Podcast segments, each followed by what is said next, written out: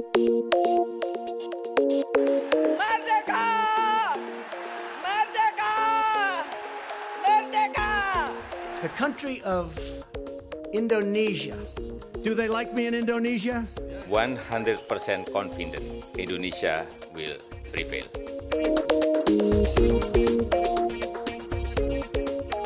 Hello and welcome to the Talking Indonesia podcast. I'm your host Dave McRae from the University of Melbourne's Asia Institute, and today we focus on Indonesia's fight against illegal, undocumented, and unregulated fishing. Illegal fishing became one of the most prominent issues of the first term Jokowi government, in part because of repeated confrontations at sea with the fishing fleets and coast guard of China and Vietnam, which we've covered in previous Talking Indonesia episodes but more notably owing to the hardline enforcement approach of President Jokowi's first term fisheries minister, Susi Pujiastuti. Susi's use of explosives to sink seized foreign vessels and her high media profile made her one of President Jokowi's most popular ministers, but she was not reappointed in Jokowi's second term cabinet. How did Susi transform Indonesia's fisheries industry during her tenure? And what does her replacement tell us about the sustainability of her approach to combating illegal fishing? To discuss these issues, I'm joined today by Dr. Fabio Scarpello, lecturer in politics and international relations in the Faculty of Arts at the University of Auckland, and the author of a study on the political economy of the fisheries industry in Indonesia. Fabio, thanks so much for joining us on Talking Indonesia today. Thanks very much for having me. Yeah, it's a real pleasure to have you on the podcast. And now, can I start by asking you, how great was this problem of illegal, unregulated, and undocumented fishing, so called IUU fishing, at the outset of the Jokowi administration? I think it is fair to say that it was a huge problem, at least on three levels. From an economic perspective, there have been uh, quite a few studies that quantified the level of the problem. One such a study was by the Ministry of Marine Affairs and Fishery itself. It said it was about 300 trillion rupiah loss a year, and that is about 25% of the total potential of the Indonesian fishery. Other studies say about $3 billion or up to $20 billion a year. So financially, economically, it was a, it was a huge issue. It was also a problem at societal level in the sense that the illegal fishing depleted the fish stock. And there was a problem at the environmental level, but also for the small scale fisher folks, which had much less fish to catch. And this impacted in their livelihood. Sure, sure. And, you know, I, I, think you set out very well in the journal article you've, you've written about this problem of illegal fishing in Indonesia, the way that the state of the industry, the state of illegal fishing had developed over many decades. Given the scale of the problem that you're outlining, um, why was this such an intractable problem for so many governments in Indonesia to address? No, as you correctly say, I think the roots of the problem are historical and essentially are rooted in the neglect of the state on the fishery industry in Indonesia that you know arches back to the Dutch period. The Dutch were essentially only interested in exploiting land-based resources, and they paid absolutely no attention to the fishery. And that carried on even with the, during the Sukarno era. He paid very little attention to the fishery. And what happened is that with this neglect, this opened a space for illegal practices to take place by large scale Asian vessels that entered Indonesian waters. And that created this first layer of illegality. This partly changed during the Suharto era, eh, when we saw a partial modernization of the fishery industry, no least driven by international donors. And at that stage, the industry became more interested in export to foreign markets and it started attracting the attention of mid sized Indonesian investors. And this started creating some tension in the political economy of the industry between these uh, foreign vessels that fished illegally and the domestic investors that were starting to get some interest in the industry. So, what happened as well is that around the 1980s, early 1980s, with the signing of the UN Convention on the Law of the Sea, Indonesia was granted sovereignty over the exclusive economic zones. And these created a situation in which these foreign vessels started needing Indonesian intermediaries to fish in those waters. So this this whole situation led to a context in which there was really some commingle of interest between foreign large investors and local intermediaries. And more or less, this is the political economy that Jokowi found because all the governments uh, post reformasi from Habibie to Wahid, Megawati, and Yudhoyono really continued paying very little attention comparatively to the fishery industry. So as Jokowi uh, took power, he found a situation in which the large scale segment of the industry was essentially dominated by foreign investors, although at some level through local intermediaries. The price of the fish at the international market was increasing exponentially. So, even from a state led political economy, it became more and more important. And also, we should remember that, you know, with Jokowi, we saw a return of uh, domestic politics tinted by strong nationalistic tones. So that also played a role in uh, putting the spotlight on the fishery industry for a while. We often hear, I guess, in Indonesian discussion of the fisheries industry, the, the term fishing mafia thrown around. When people talk about a fishing mafia, are they talking about these foreign investors? Are they talking about the local intermediaries, or, or what does this refer to? Well, it's a combination of both. By the fishery mafia, it is usually intended these uh, set of interests that sees foreign foreign vessels, foreign investors, and local intermediaries operating largely illegally in cahoot with the security apparatus, whether it is the navy, whether it is the police, and so on and so forth. So usually it is this sort of set of social relations operating within a context of illegality that sees foreigners as well as local intermediaries, the police, the navy, and the military. When President Jokowi was elected, and we saw him appoint Susi Pujiastuti, a business person perhaps best known uh, publicly for her aviation interests prior to becoming minister, do you think he had a specific idea of taking on this set of interests who, who were controlling the fisheries industries? Or does the fairly hardline set of enforcement policies we then saw under Susi Pujiastuti, which I, I, think would be familiar to anyone with even a passing interest in Indonesia, does that simply reflect her personal convictions or, or the set of interests that she happened to represent when she came into the role? I think at some level, Jokowi did have some inclination in taking on this set of interests, especially because they were clearly led by foreign interest. And as I said, the nationalist tones of Jokowi's politic did play a role in that. That said, I don't think he was particularly strong. And also, I don't think that the choice of Susi was really driven by specific politics that Jokowi wanted to implement in the fishery industry. The narrative out there is that Jokowi chose Susi because she is not associated with a particular political party. She had a strong personality, and essentially because he wanted to shake up the fishery industry. I did not have uh, in my research many confirmation of that. Really, the narrative that emerged from the people that I talked to was actually that uh, Susi was kind of imposed on Jokowi. Susi is a close friend of Megawati Sukarnoputri, that you know everybody knows is former president and the leader of PDIP party. And Jokowi ran under the banner of PDIP party, although Megawati's endorsement was quite lukewarm in 2014. And several sources, and I would say, you know, quite well informed sources said that Megawati imposed Susi on Jokowi as a sort of payback for the endorsement.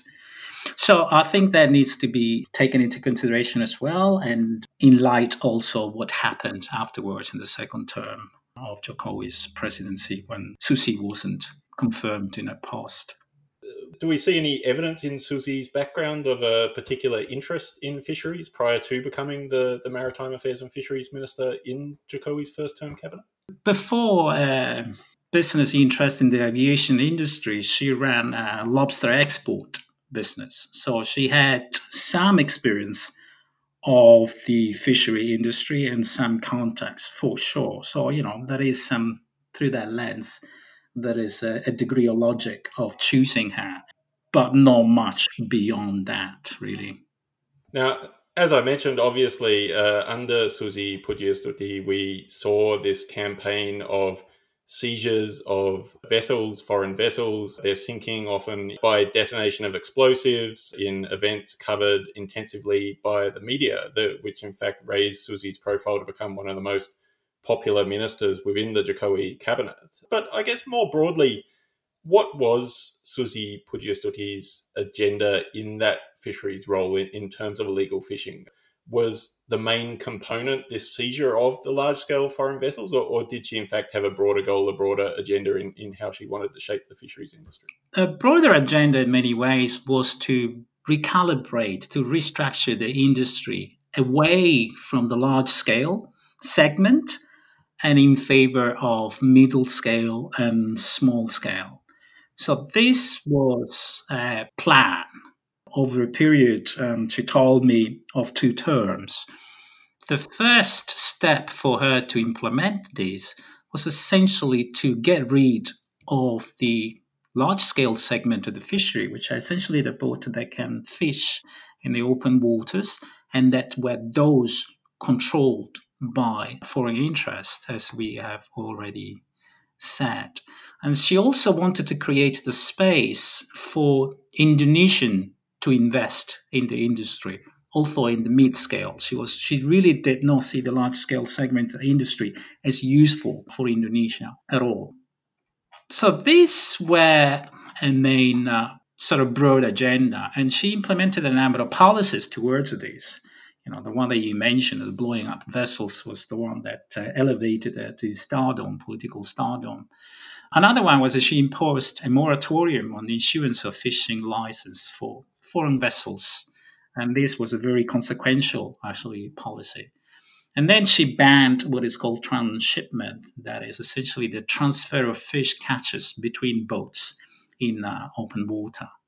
And lastly, also quite consequential, was the ban of trawl and seine nets in Indonesia, the cantrang fishing, which was to protect coastal areas. So these were all policies that she implemented quite soon that really shook up the foundations of the industry. That said, you know, there is no doubt that policies that were also driven by a particular personality and what I would say managerial style and her own political ambition. So there's there's more to it.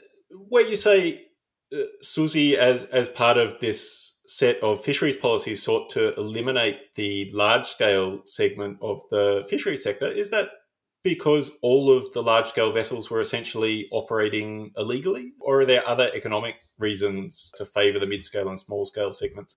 Well, their argument, which uh, I wasn't able to fully confirm, is that essentially the large scale is owned, all the large scale vessels are either directly or indirectly controlled by foreign interest.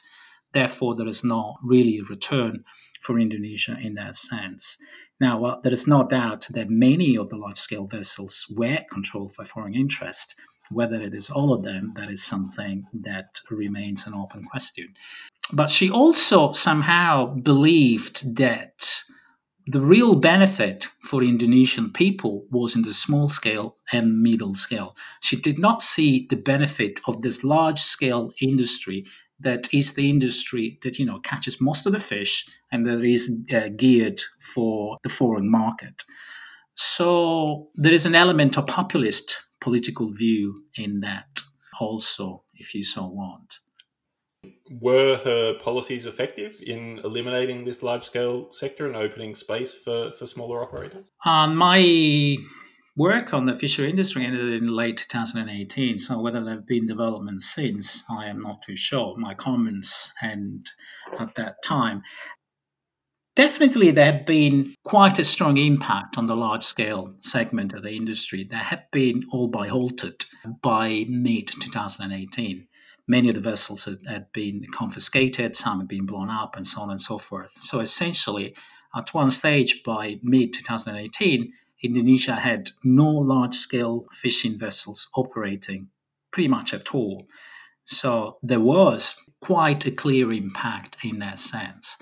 What we did not see, or at least I did not see by the end of 2018, was this structural uh, change taking place in favor of mid scale and uh, small scale vessels.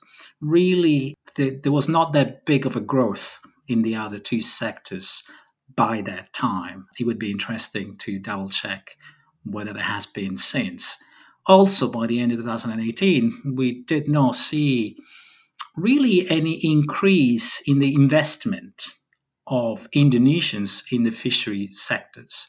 Investment remained quite low, and the few investments that we saw was uh, mostly directed at aquaculture or fish farming, not really in the catching segment of, the industry. So, in, at one level, by the end of 2018, what had happened is that SUSI had managed to halt the large segment of the industry operating, probably for very good reasons, but had not really managed to kickstart the growth of the other two segments uh, of the industry. So that was uh, quite problematic uh, in, in many levels. Why do you think the, the growth of the smaller scale segments of the industry had, had not blossomed, hadn't attracted investment? Was this a consequence of other policies SUSI had enacted, or, or were there other factors behind that? the very small scale we are talking about, you know, the, the real fishermen that fish in coastal areas and so on and so forth really need uh, government support. And uh, there had been some, but probably not enough to, to implement a structural change. Mid scale, we are talking about vessels that are around 30 gross ton in capacity. Really, this is the sector that requires investment from locals. And for what I could gather talking to some of those involved in that industry, they did not think that the investment was worth the risk. At one level, they thought the political situation was too unstable. And another level, they thought that uh, actually the investment is extremely substantial, and there are other sectors in natural resources in Indonesia that are safer and that lead to greater returns. Therefore, there was really not that much interest in investing in mid scale fishing in Indonesia beyond this this lack of interest in investing, uh, I, I, imagine the the type of transformation Susi sought to achieve in the fisheries industry must have trod on the toes of many powerful actors. Certainly, the the local intermediaries and, and their security force contacts, presumably, just at a minimum. What sort of opposition did Susi encounter in in her efforts to push through this suite of policies? she she definitely stepped on many toes. I think that's uh, that's fair to say. And there was at one level, as I say, because of her policies that really did shake the industry, but another level also because of her approach and what emerged essentially her inability to build alliances. She worked alone. So she was very, very single minded in her approach, and she only trusted a handful of people, really about four or five that I could name. And she pretty much saw anyone else either directly or indirectly linked to the fishery mafia. Now, that may be true, may not be true. I don't know. My job was not to ascertain that. But the reality is that it created a situation that she was alone fighting against pretty much everyone else that was included in the fishery industry. And that includes the owners of the large scale fishery, both in Indonesia and abroad, but also includes quite a large number of those in, involved in the mid scale industry. And pretty much every fishery associations that used to play quite a large role in the politics of the industry, but they were completely cut off during SUSI's time. And also quite a few of academics, uh, especially those linked with the Bogor Institute of Technology, the maritime uh, department out there, Again, this is a, a, a group of scholars, a, group, a social group that usually plays quite an important role in the politics of the fishery industry, but they were completely cut out by Susi. She also clashed heads with a number of politicians and uh, and so on and so forth. She created a condition in which it was very difficult for her to operate, regardless to whether her policies were sound or, or were not sound and especially a decision to ban every vessels that had been built abroad to operate from Indonesia. And that is regardless to whether the owners could actually prove that they had legally bought these vessels and therefore they were not controlled by foreign interest. That was a decision that in many ways created a situation that led to many of these groups opposing uh, Susi kind of coalescing into an, an informal coalition, if you so wish. They may have had different reasons to oppose Susi. For example, the Bogor's academic, it was because they were no longer able to access grants from the government to do research, or they were no longer offered jobs in the ministry. Others, the fishery industry, because they'd been cut out from negotiation and so on and so forth. So there were there several reasons and different reasons as to why these different groups opposed Susi. But eventually they find somehow a way to more or less indirectly sort of cooperate to oppose her through a number of different strategies that we saw taking place. Sure. I mean, I, w- I was going to ask you how, how did their opposition manifest? And I was able to to identify a few. Some were more successful than others, and of course, not every single uh, set of actors was involved in every strategy. For example, right at the beginning of Susi's term, there was definitely a strategy of bribing, trying to bribe Susi and trying to bribe few of those that are very closely associated with her. And this was confirmed to me by those who are involved. And here we are talking about hundreds of thousands of dollars. So, you know, obviously those involved behind these attempts of bribing were potentially, although I wasn't able to confirm that, but potentially the largest investors because we're talking about big money. Another strategy that, that, that was quite prominent uh, at the beginning of Susi's campaign was a, what I labeled smear campaign. Essentially, try to tarnish Susi character and somewhat uh, there was this campaign going around in social media and so on and so forth, saying that she was corrupt or that she was like favoring her own lobster business in the industry, although she had no longer been involved in the industry for quite a while.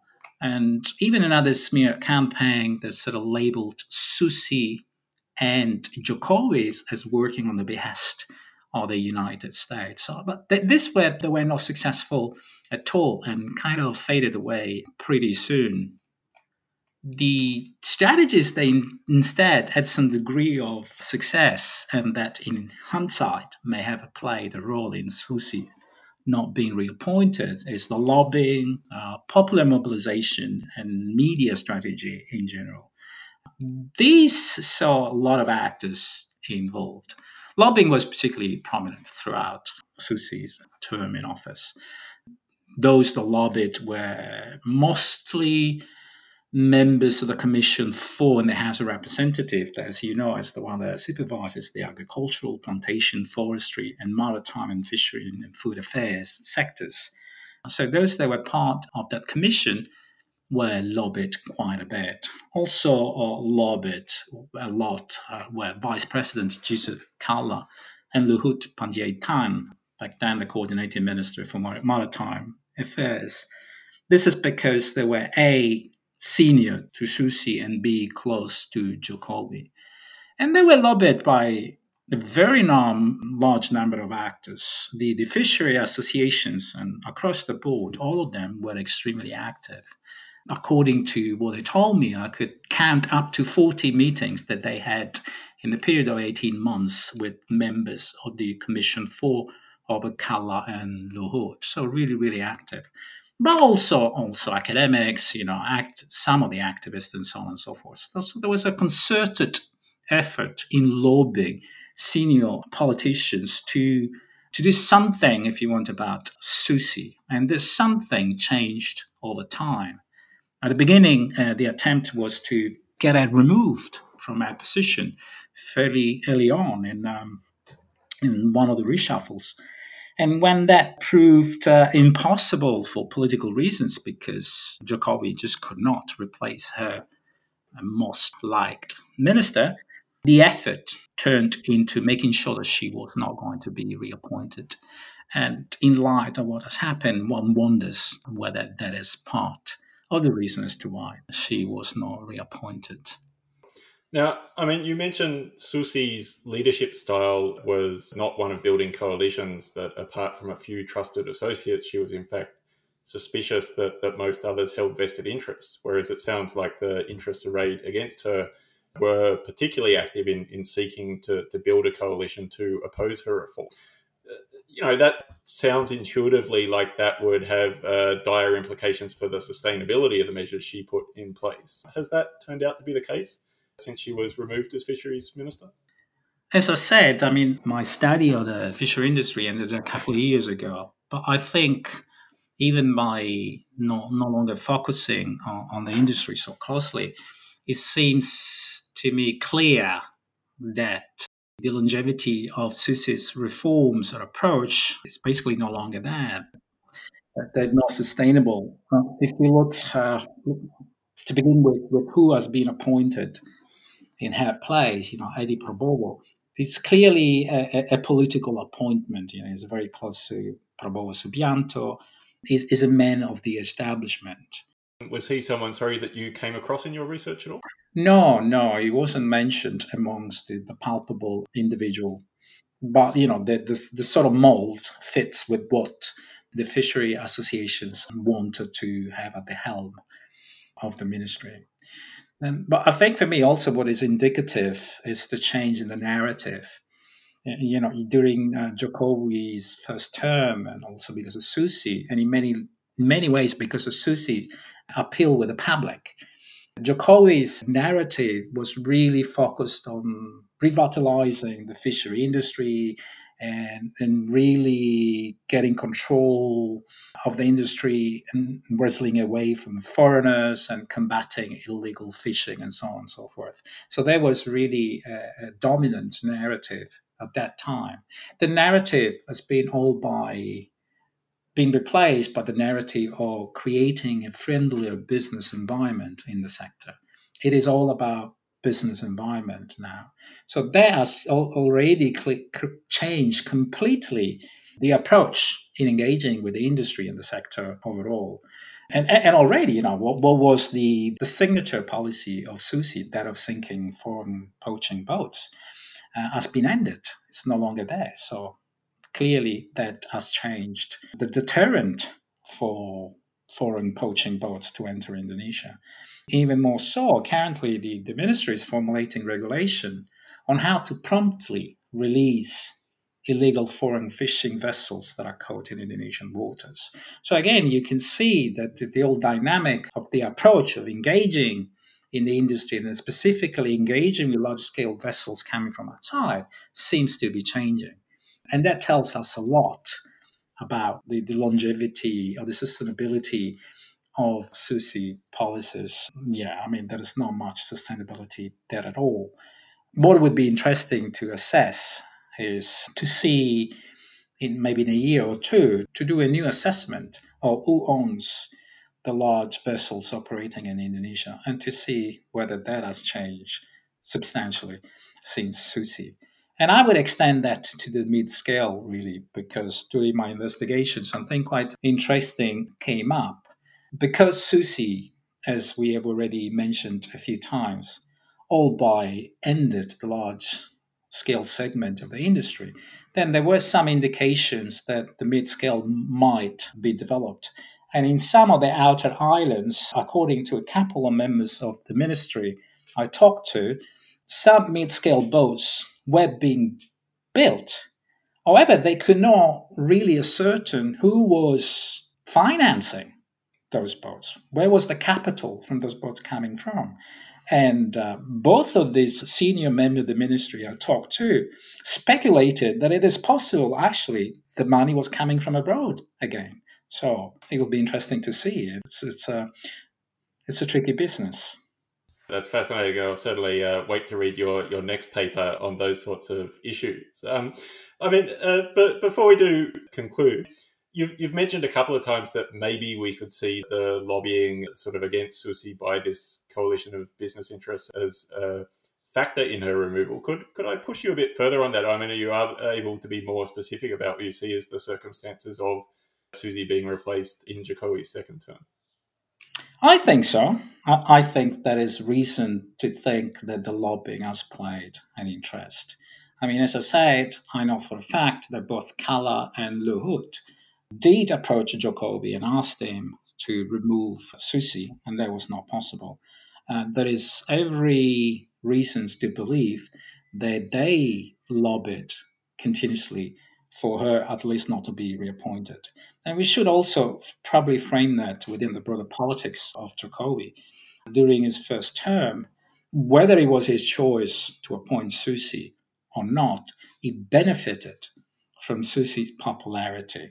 And there was this, on the surface, apparent good relationship between the two.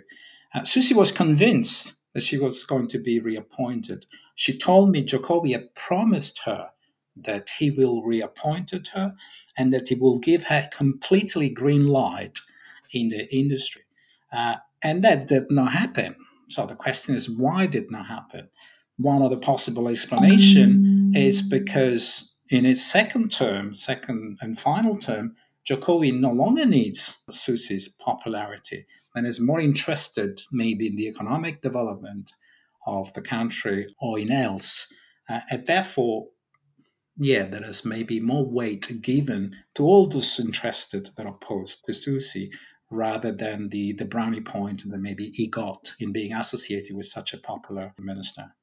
There were also, I must admit, there were also a lot of questions raised on whether Susi was actually able to understand the nuances of running such a, a ministry and the and nuances of developing a fishery industry beyond stopping illegal logging. There's no doubt that she focused, according to many, even according to her supporters, she focused far too much on illegal fishing and not enough, for example, on the welfare of the fishing folks or else.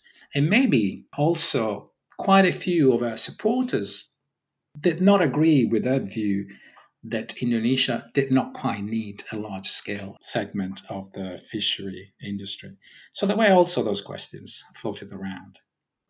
I mean, we've spoken a lot about Susi today. Uh, it'd be remiss of me not to ask, you know, what were her ambitions in the fisheries minister role and, and what is she doing these days? My understanding is that currently she's, she's gone back to, to run her, her line. However, I am pretty sure that she would welcome the opportunity to re enter politics. She clearly enjoyed public office. She enjoyed the attention that came with being in the spotlight. And I think that became, over time, one of the major drivers of her politics and policies in many ways. And she clearly had political ambitions of her own, although she didn't confirm that so clearly. As I mentioned already, she was convinced that she was going to be reappointed as a Minister of Fishery. And so I am sure that that came as a disappointment to her.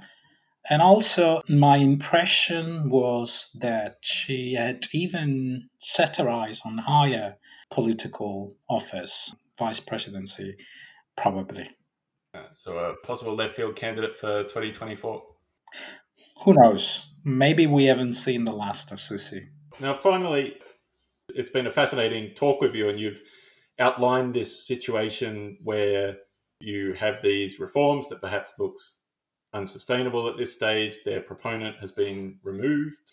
Can we draw any broader lessons about the prospects of reforming so-called mafia-controlled industries in Indonesia? Uh, you know, like as you've mentioned, illegal logging, illegal mining, and, and some of the other illegal resource extraction that we see in the country? It's probably be unfair to just focus on Indonesia. Uh, I'm from Sicily and I know how difficult it is to counter mafia controlled industry, even in developed democracy, and never mind Indonesia.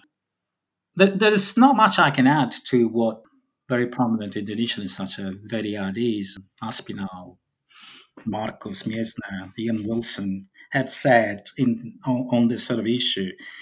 Maybe the specificity of this case study teaches us that uh, coalition building is important.